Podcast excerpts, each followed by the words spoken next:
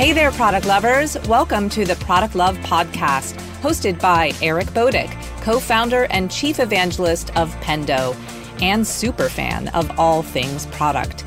Product Love is the place for real insights into the world of crafting products as Eric interviews founders, product leaders, venture capitalists, authors, and more. So let's dive in now with today's Product Love podcast. Well, welcome, lovers of product. Today I am here with Howard Tiersky. Howard is a published best selling author and also runs his own digital agency. Howard, why don't you kick this off by giving us a little overview of your background? Sure. Well, hey, Eric, thanks so much for having me. Well, I've spent pretty much the last 25 years working with large brands on digital transformation, although that term we've used for the last five years, maybe. But I started working with large consulting firms. I was with Ernst & Young Consulting and Capgemini, working with brands in the early days, General Electric, General Motors, Office Depot, Merrill Lynch, Lehman Brothers. And you know, in the very earliest days, it was establishing their original digital presence. And of course, over the years, as digital has become more and more central to business in pretty much every industry, working in the establishment of e-commerce. And now today we have, you know, that's whole digital centric lifestyle that we're making sure that we can adapt brands to support. Somewhere along the way in that journey, about 15 years ago, I guess it is now, I launched uh, my own company. And so since then, I've been doing similar work, but with my own team. My company is called From the Digital Transformation Agency. And we've had just a tremendous privilege and opportunity to work with a lot of brands like Transamerica, NBC, Airbus, ADP, AAA, Avis, and, and many others. So let's step back a little bit. Tell us how you got into tech to start with. It's funny you ask the question because I don't even always feel like I'm in tech. but I guess in a way I am, of course. You know, I'm in experiences. I started out in theater. That was my original training and background and love, which was the performing arts. And I was a theater director. And I was doing that professionally in Los Angeles back in the early 90s. And around the same time, the digital world, the internet wasn't quite commercialized yet, but we were starting to do a lot of desktop video and multimedia, if you remember that term. And so I, I, I, transitioned from doing that type of work, which was exciting to me as well. And at the time, frankly, I could get paid for doing that. It was hard to get paid as a starting up new theater director. And so uh, I, I wound up really very immersed in what technology could do to create an experience for an audience. And as brands needed to do that more and more and more, that's became the thing that I have really focused my career on. Yeah, so we're, going to jump back into storytelling, but before we do, you know, talk to me about your experience at Capgemini. What teams you oversaw there? What it was like working there? Sure. Well, uh, you know, I had great experiences working in large consulting companies. One of the best, I mean, two of the really fantastic things about being in an environment like that are number one, you get exposed to fantastic clients both Ernst, you know, the history there was I worked for Ernst Young Consulting, and at a certain point, Ernst Young Consulting's practice was bought by Capgemini. So I just sort of went along with that sale. But you know, every day I was getting another call about another Fortune 1000 brand that I needed to, to meet with or talk to. So just having that kind of exposure and getting to be immersed in the business issues of all so many large companies is just a tremendous learning opportunity. And the second thing is, of course, there's fantastic people, people who've been doing this type of transformation work with companies for decades. Because even in the early days of what we would consider to be digital, technology transformation wasn't new. There's just been different eras of it, client server and you know ERP and all these things have been around for a long time. So I got the opportunity to work with many people who had been down the road on how you help large organizations transform. So those are fantastic things about being in those types of environments when I was um, asked to lead the user experience practice at Capgemini, you know, the one challenge that I had was it was a company that really thought of itself as a technology company. And they had a problem, which I've seen many times since, which is really you had a limited number of people who really believed that user experience, customer experience was all that important. You know, there was a lot of mindset that it's a lot about building a great tool and a great system. And yeah, someone's got to make the icons. So thanks howard. But you know like it wasn't there wasn't as much of a mindset then as i'm sure there is there now as to the importance of that. But even today i see in many large organizations still it's tough for customer experience professionals in many companies to really be seen for the sort of driving most critical aspect that they really are. Because in my view the technology is only about delivering a great customer experience rather than the other way around, rather than implementing technology and then trying to figure out how do we layer a user interface on top of it. And so, you know, that sort of philosophical difference is, is one that you've, you face in a lot of companies. And I, I certainly face back at Capgemini. Yeah, I, I, can definitely understand that. So talk to me now about your current role. Give me a little more details on what you're doing these days and more specifically what you're doing. Like, how do you oversee the group? How do you work with clients? How do you grow the company? Yeah. Well, I have just a tremendous team of people at From. We're about 100 people now, and some of whom the leaders of the company have been with me for most of them for more than 10 years. So, you know, I have the, the luxury of knowing that you know I don't really have to run the company. you know, uh, the company to some degree runs itself, and I'm able to do a combination of working with our clients where I make sense to contribute. You know, my my strongest contribution is usually around digital strategy and visioning. And a lot of clients go through different phases where sometimes the work we're doing with them is very much about that, and other times it's more about implementing. And we have other people who are fantastic implementers, people who understand the details of agile and design thinking and detailed user experience design and all these types of things. And so I wind up uh, moving in and out of different clients to be there when my personal contribution is most beneficial, and then getting out of the way when there are other people at the company who should really be driving the work there. And then the other thing that I spend a lot of time on these days is on our publishing and thought leadership. You know, as you mentioned, I, I, published a book early this year called Winning Digital Customers, and that's given me a lot of opportunities to speak and write and be on podcasts like this one. And so, you know, I, I love the hybrid of spending maybe half my time deeply enmeshed with my clients and our clients' challenges, issues, and the other half talking to the world about this broader issue of digital transformation and innovation and how companies can drive forward. Because, of course, if I wasn't working with clients every day, I, I wouldn't have nearly so much insight about it. Yeah. You know, and digital transformation seems to be almost all any company seems to be talking about these days. If you want to be recession proof, it's time to transform your company. But it also feels like it's an opportunity to, you know, and maybe long needed opportunity to overhaul and evangelize inside the company the, the value of customer experiences and the value of being digital. How do you work with companies to evangelize the importance of digital and digital transformation? Well i think you said a couple of distinct things there that i think are both important and one is evangelizing the importance of customer experience and the other is is digital right? And so those two things are of course tightly interconnected because in the world today our customers are living an increasingly digitally centric lifestyle. And so, if you want to deliver a great customer experience, digital, of course, is a critical part of it, although it's not the totality. Yeah, no, absolutely. Absolutely. Yeah. You know, I think in terms of how to evangelize it, I think it starts by finding the believers within an organization. You know, typically we're hired by somebody, you know, somebody decides it's important enough to hire a company like ours. And then usually we find there are some people who already uh, you know believe in it and others who need to be persuaded. And so i think the first step is to figure out who are your allies and who's a part of that who shares your priorities. And then i think you need to create a compelling case. I think anything that a company is going to focus on or invest in is at the expense of something else. You know if we're going to focus more on customer experience we're spending less energy focusing on optimizing our supply chain or improving our finance system or, or something. And so you have to be able to justify it I spend a fair amount of space in my book talking about this issue of how do you justify both the importance of digital transformation and the importance of customer experience.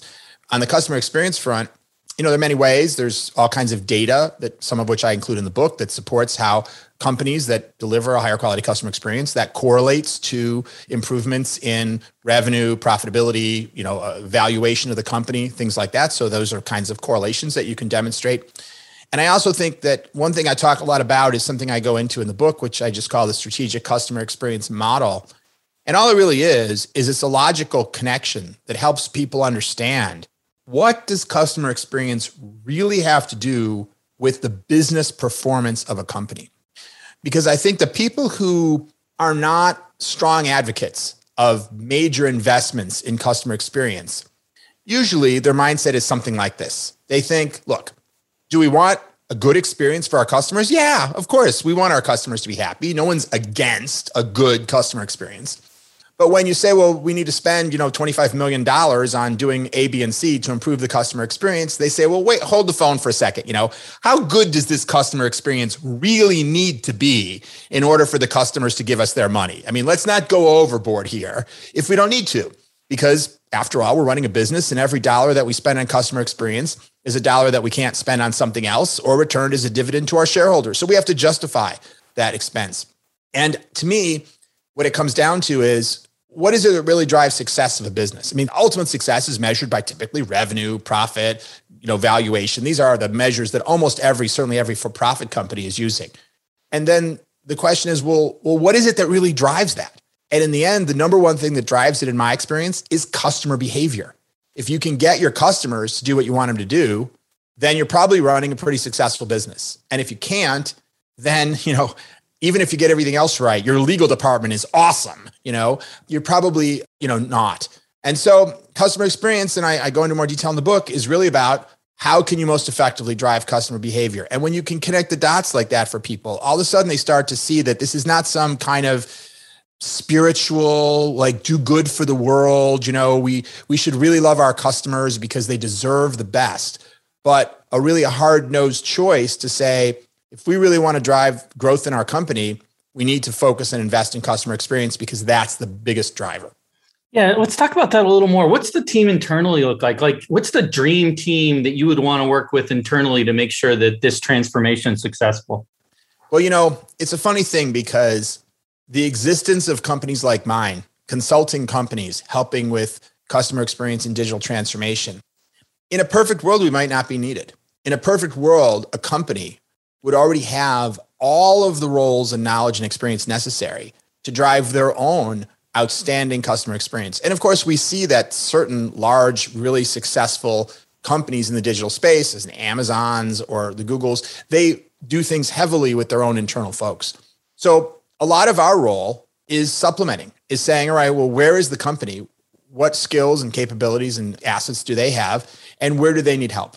And coming in to provide that help. So you know, the funny thing is, the most ideal situation with a client would be one where they have fantastic visionary business leadership, people who are well connected with understanding what's going on in the marketplace and the customer, and can use that information to drive a vision for what that future state customer experience needs to be that will really enable them to stand toe to toe with any competitor in the marketplace. And then outstanding CX and UX teams who can break that down into specific experience, you know, design mobile app screens and web pages or figure out how to use voice or whatever technologies. There's such a wonderful palette of things, whether it's drones or virtual reality or, you know, a voice. I mean, depending on what the business is, of course. And then great technology teams who can create an architecture that is scalable and is flexible so that they can quickly make changes and test different things and build out the technology behind whatever vision has been created and then great support teams who can make sure that whatever content needs to go out on an ongoing basis is done customers are supported in the right way you know et cetera. And if all those and and, and i guess lastly i should add great leadership overall who can prioritize this for the company and you know overcome the natural resistance to change that many organizations have by providing an inspiring vision and setting priorities. And honestly if they have all of those things if they're perfect in all those areas they may not need us at all um, but most companies aren't. Most companies have some parts of the equation and not all. And that's where we come in to help. Now, you talked about the user experience, and it made me think about you know customer journey, customer journey mapping, how mm-hmm. people do that as part of this. How do you map out customer journeys successfully, and what problems or what mistakes do you see people making when they try to understand and map their user experiences? Yeah, that's a great question. I think customer journey mapping is one of the most powerful tools to get you to a fantastic end state. And I, I spent quite a bit of time on it in my book. I think that the number one, you know, people when people think about customer journey maps, they think very often of this sort of, you know, aspirational vision of what the customer experience should be. And of course, that's right. But if you ask what are the biggest mistakes people make, I think one of the biggest mistakes that companies make is not starting by mapping out the current journey. And I think that that's so important. It's so often executives or, or people who are driving different you know, operations or marketing or, or digital at a company have only a general idea of what really happens when their customers visit their website or order things or get something in the mail or show up at the store, you know, usually we have a sense of how it's supposed to go, but how does it really go? What's the actual journey that people have when they receive that PDF that you send them every month with their financial report? Do they read it? Do they not read it? Do they find it confusing? Do they misunderstand it and draw the wrong conclusions? And so I think, you know, the customer research to really map that out is key because once you've done that and you've understood what's the real world story of what happens, you can then start to say, well, where are the greatest points of pain? Where are we disappointing people? Where are we confusing people? Where are we frustrating them? And usually those are the most fertile spots to focus on innovating. So instead of starting with a blank sheet and saying, what would be a really cool customer experience, which may or may not turn out to be the thing that will drive the best business results, start by understanding what happens today and where can we improve people's emotional journey. Not just their journey of actions and behaviors but their journey of their feelings. Where are they really excited and happy and how do we make sure we keep that part? We don't want to lose the parts of the journey today that are great. And where are we putting them in a negative emotional state? And what can we do to turn that around so that the things that are negative are, are turned into positives and so I, I like to start with the current i think that's really the foundation to then pour on and say, okay, if that's those are all the problems, now what are the technologies we could apply? What are the competitive examples? What's Google doing? What's Facebook doing? You know, what's Airbnb doing? What are all the things that we could potentially do to make that experience better and use that to form the future state journey map? Yeah, what's always interesting to me is in working with a company, and then you, you realize that or you ask the question, have you signed up? Have you tried to buy your own service? Have you gone through the process as it exists today? You talk about the existing process, and I'm like, if you haven't, try it. You're going to learn something, probably. That's and true. it's always amazes me, you know, that just going through that exercise, you can be like, oh, we shouldn't be doing things this way. Or why did we do that? Or, yeah, this is a horrible experience at step three. You're so right. It reminds me of a story that I, I do tell in the book, but we were doing a big project a number of years ago for a very large resort company. And we had to present our journey maps to the chairman and the CEO and all the top executives. And we were told, you know, you only have 20 minutes on the agenda. So you have to be really tight. And so we decided, okay, we're just going to present the future vision, right? We're not going to start with the current because we just didn't have the time. So I go through and I describe this vision of the future and how the booking is going to work and the information you're going to get and how it's flexible and you can change and upgrade and all these different features that are going to be part of how you buy a vacation package from this company. And at the end, the chairman says, Well, this all sounds good, but isn't this pretty much what we're doing now? And like, no, not even remotely close. But you know, when he wants a room at one of his resorts, he just tells his secretary. so, as you say, he he doesn't know what that current experience is, and that's part of what taught me the lesson to make sure that you just always have to start with the current because you when you don't know what's going on today, it's hard to put the vision for the future in context. You know, this triggered another thought I had. I, I saw some infographic uh, or study you know just yesterday. And i don't i don't even know how true it is because you know it's on the internet but so i, I mean, it must be true. But it was a question of who drove the digital transformation at their company or who drove kind of changes in the digital experience. And it was interesting to see it was like CTO had some product and digital transformation or chief digital officer or chief product officer whatever that title was you know had a chunk. And then covid and the COVID number was like five times as big. So, have you seen a lot of that now with like COVID as this big accelerator for digital, where people used to have these, you know, two or three year plans about how the experience was going to incorporate more of the digital, you know, pieces to it, and now all of a sudden with COVID, it's like, okay, we need this next week. Yeah, I think so. I, I you know, I think that happened in two waves. The first wave was the crisis wave, when all of a sudden a store would say we need buy online, pick up in the store or pick up at curbside, right? We didn't have it before and we're like out of business until we have it. So to some degree, that was like, it was this emergency. Restaurants who didn't have a, a way of delivering needed to connect immediately with services like Grubhub or Seamless or something so that people could, could order because otherwise they had no revenue because their dining rooms were closed. And of course, we saw that across, you know, we work with the major sports league and, and they had, of course, to transform and say, oh, wow, you know, we're used to having people in the stadiums and we're used to doing things in a certain way. We need to really transform in, in order to be able to even have a broadcast that we can sell advertising on, things like that. So that was the first wave. And now I think the second wave, And, and by the way, in some cases, there was only so much you could do, or you had to do things in an expeditious way, but may or may not have been a good long term way. It was the spit and baling wire, whatever it takes to be able to implement this thing in a few weeks because we're in an emergency. And of course, those companies that are already invested in agile development ops and good, you know, APIs and you know microservices and, and a good modern technology stack and things like that, we're in a much better position to be able to rapidly respond to the changing needs than those companies that had a mainframe where if you wanted to make one change, you know, you needed six months of COBOL programmers and you only had four of them or, or whatever. But then the second wave came, and what the second wave really was the recognition that our customers have changed as a result of COVID. You know, one thing I've done a lot of work over the years with Tony Robbins, and I know from his teaching and others that that there's this power of repetitive behavior. That when you want to establish a new habit, like let's say working out or something like that, if you do it every day for like 30 days or 60 days, it will become an ingrained habit, and then you'll keep doing it kind of automatically. The way you brush your teeth when you wake up in the morning without having to think too much about it. And what we did with COVID was that we kind of forced people to take on new behaviors, new ways of ordering groceries using Instacart, new ways of ordering, you know, instead of going out to eat, I order food from Uber Eats or what have you. And frankly, engaging with colleagues and working on a remote basis instead of going into the office and getting the benefits of not having to get my dry cleaning and not having commute time and all that. And not going to movies and instead watching more on Netflix and stuff like that. And all these changes.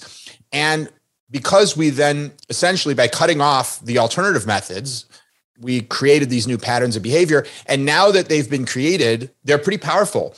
And even though you may now be able to go out to dinner or go out to a movie or do these other things you'll go to the grocery store people in many cases are sticking with their new patterns. And so what that means is that companies have realized that this need for more digital capabilities is not just an emergency response to a temporary interruption of more analog methods of interacting with their customers, but a massive acceleration in the adoption by customers in all of these digital ways, digital touch points, digital ways of interacting. And so those companies, particularly that were behind, have realized that they need to scale up, they need to improve the experience. They've got more customers interacting with them that way. Yeah, I think that's interesting because you know, before you talked about Tony Robbins, I was thinking about okay, so how has the needs and wants of the customer and consumers in general changed? And I think you touched on that in large part that we've now created both good and I'm sure bad habits too that have gotten ingrained because of how our societal interactions have changed for the last or over the last year and a half. Which then leads me to test, I guess the follow up detail is like, how have you seen the needs and wants of consumers changed and what areas do you think may change back and what areas do you think are not going to?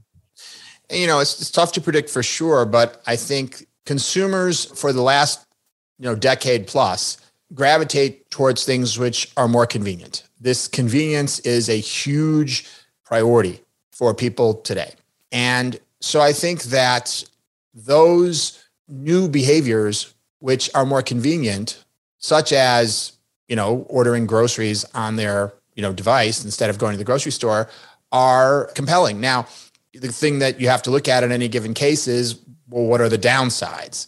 And by the way one of the downsides of adopting a new behavior is having to learn something new. This is in fact usually one of the biggest barriers to getting people to do something new whether it's use an atm card or use instacart or the groceries. Like oh i have to figure out how to do something i never knew how to do before. Covid forced people to learn so now that they've already learned, you've removed that obstacle. So then the question is, well, how good is the experience compared to the old option? So for example, in the case of education, in the case of I have, you know, five kids ranging from a third grade through college and education by Zoom was pretty bad. And so when the opportunity came to say, you know what, let's put the kids back in school, there weren't a lot of people saying, no, no, no, we love Zoom education. We should stick with it, right? That wasn't really a problem. Yeah, not a problem. But on the other hand, people working remotely worked pretty well. I, you know, I work with dozens and dozens and dozens of companies, and I heard the same story from everybody, which was in two weeks, we had to get our entire workforce to be able to work remotely. And I can't believe how well it went. I can't believe how smoothly it went. And everyone is working as or more productively than when they went back into the office. And now what's happening is some companies are saying to their employees, hey, okay, you can come back now. And their employees are like, nah. And then the companies are saying, okay, well, you have to come back now. And employees are saying, I think I'm going to get another job rather than coming back because, you know, I never want to go back to five days a week in the office. Now, that's of course not true of absolutely everybody. But one of the factors that's leading to this great resignation we have now is people saying, yeah, I don't want to go back to the way it was before. I kind of like just waking up, getting my coffee, and working at my computer all day and talking to people on Zoom. So, this is an interesting dichotomy, which is that work via Zoom, people seem to prefer, largely speaking, to the old model. School by Zoom, people don't seem to prefer. And, you know, and then I think we have other areas where it will depend on the situation. For example, you know, knowing that I can order food from now so many different types of restaurants. You know, in the old days, if you wanted to order food in, it was so do you want Chinese or pizza. You know, that was what you could order and have delivered to your house. Now, of course, you can get anything. And so there are many times when you might eat in rather than go out.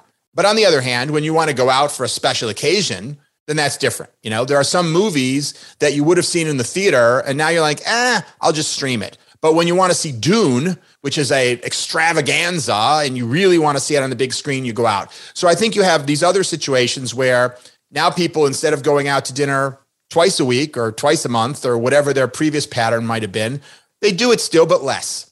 And so I think that's the other factor is that certain behaviors go back partially, but in situations where the experience of doing it in person isn't all that special. You know, there are times when you want to go with your friends, not me, but like let's say my daughters to the mall and they want to spend all day shopping and going to clothing stores. You know, they don't want to do that with their friends on Amazon. They want to do it at the mall. But on the other hand, you know, when I just need to order my son some swimming trunks and some shorts and some stuff for camp, I just assume just click on Amazon and get it done because there's no beautiful experience for me going to the mall to get those things. So I think when the experience warrants it, people will still do things the old way, the more in person way. But when there's not that much value in the experience, the convenience, digital usually wins. Yeah, I, I can see that. There were some restaurants that were doing delivery that was like great. It got delivered you know to my house which was great and for those times when you didn't necessarily want the social experience or you know being catered to you know that delivery mechanism was great and now that it's going away now it's all of a sudden it's like oh, do I have enough time to go there for lunch? Right. Dinner's a little bit different, but it's like now there's this whole do I have that extra half an hour where I would love their food if they delivered it, but now they don't anymore. So it'll be interesting to see how some of these people, you know, existing enterprises adapt moving forward too, whether they embrace some of the. Yeah. And, and, and I don't know about your area, but I, what I'm seeing is that many of the restaurants that have added delivery during COVID have no plans to get rid of it. P- perhaps some, but in many cases, there, there's many restaurants that did more business during COVID than they did previously because they were fulfilling more to go orders than they had space in their dining room.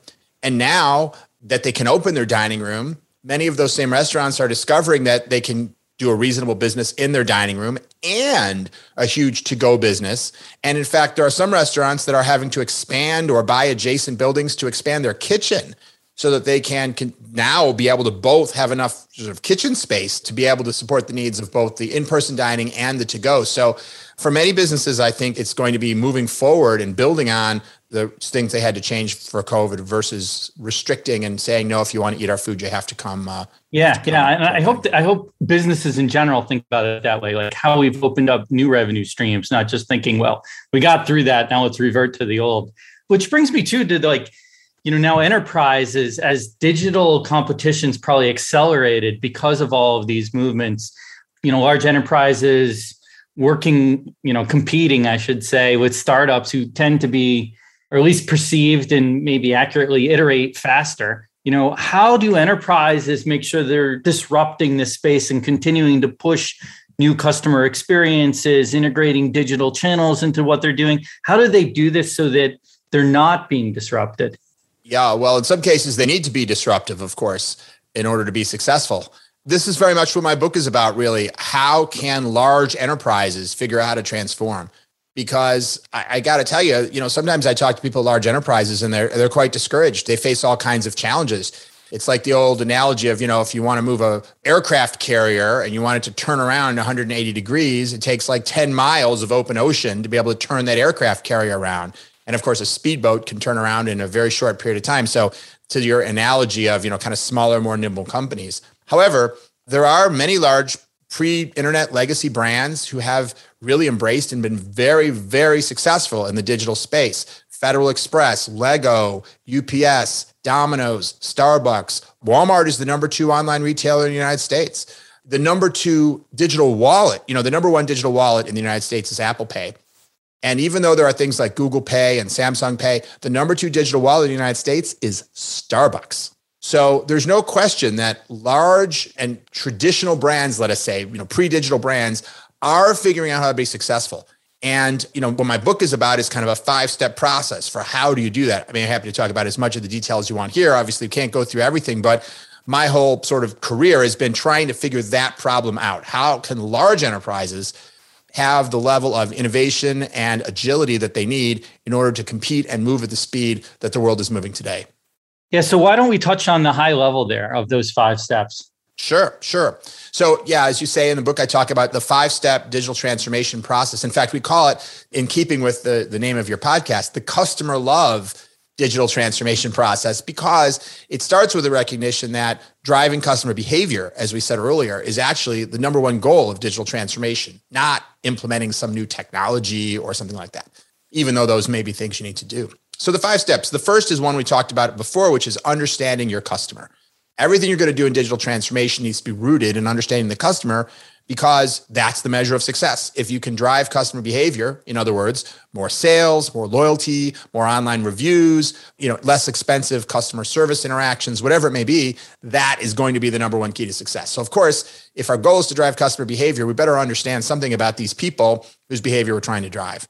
Then the second step, we talked about earlier as well, which is to map the journey both the current journey and then create that vision of what's the future customer experience that will really differentiate your company in this marketplace and win the love and deserve the love of today's digitally centric customers.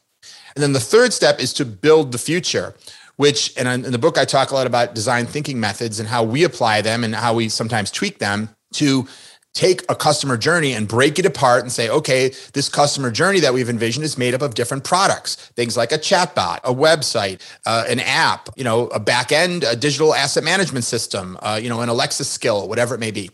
And how do you focus on each of those individual components individually and do the right kinds of customer research and iterative design process, including prototyping and user testing, to make sure that you're building that one part of the journey in a way that will really play its role effectively and be well received by your customers and drive the desired behavior that it is supposed to drive in its part of the journey.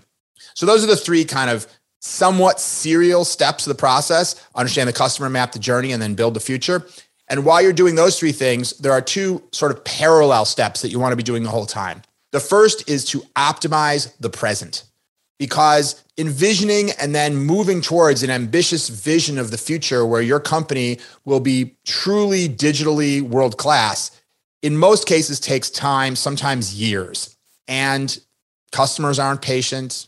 Boards and directors aren't patient. Investors aren't patient. You need to be making progress every day every week every quarter while you're moving towards that grand longer term vision. And so the book talks about how do you identify the low hanging fruit opportunities to make quick fixes, the spit and baling wire, like we were talking about before, that may not be, may not get you all the way to customer love, but nevertheless, reduce places where you're creating disappointment, dissatisfaction, unhappiness, frustration, confusion, etc.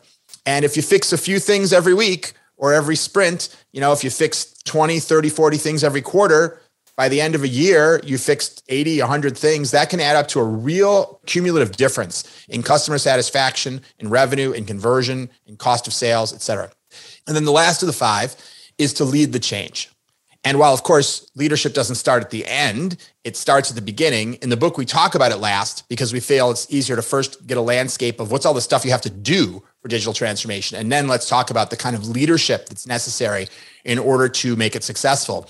But leadership is critical in digital transformation because most organizations are going to have a fair amount of resistance to digital transformation, even when it's essential for the company's long term success. In the book, I talk about a dozen different reasons that people and companies resist change, resist transformation. And so leaders need to be visionary, they also need to be inspirational, and they also need to be savvy politicians who are mindful that there's always somebody trying to shoot an arrow in their back when they're leading major change in an organization for a variety of different reasons. And so we go into some of the things that you need to do to try to play that role successfully. I like those five steps. And, and one of the things I, I think that you mentioned was particularly important was this idea of optimizing the present.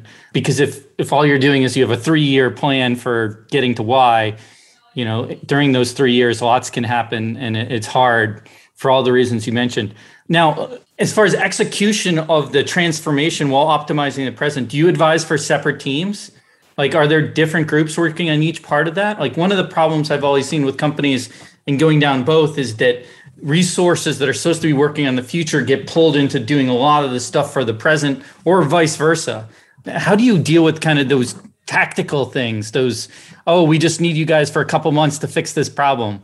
Yeah, well, I think the right way to structure organizations and teams around this work is another topic that we go into in some depth in the book. At a high level, I'll say, yes, I think you want separate teams because, you know, the, the Jeff Bezos two pizza rule, right, which says that, you know, when teams get too large, they become less productive. And so, yeah, you want to break work up into different teams and let them focus in different areas. Now, having said that, you want to avoid total silos because they can benefit from a lot from each other as you do customer research, for example, it can feed both a long term vision and identify problems that can be solved in the short term.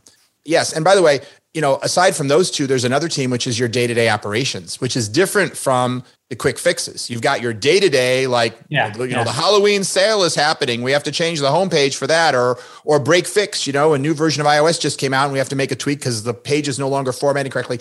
That's one thing. And then you've got your, that's your immediate operational role. And then you've got your short term fix team, uh, maybe multiple teams, because you might have one for the app and one for the mobile web and one for the website and whatnot. And then, of course, you've got your people who are working on your long term visionary stuff. And similarly, that may be broken into multiple teams. You have, might have one team that's working on one part of the journey, another that's working on another part.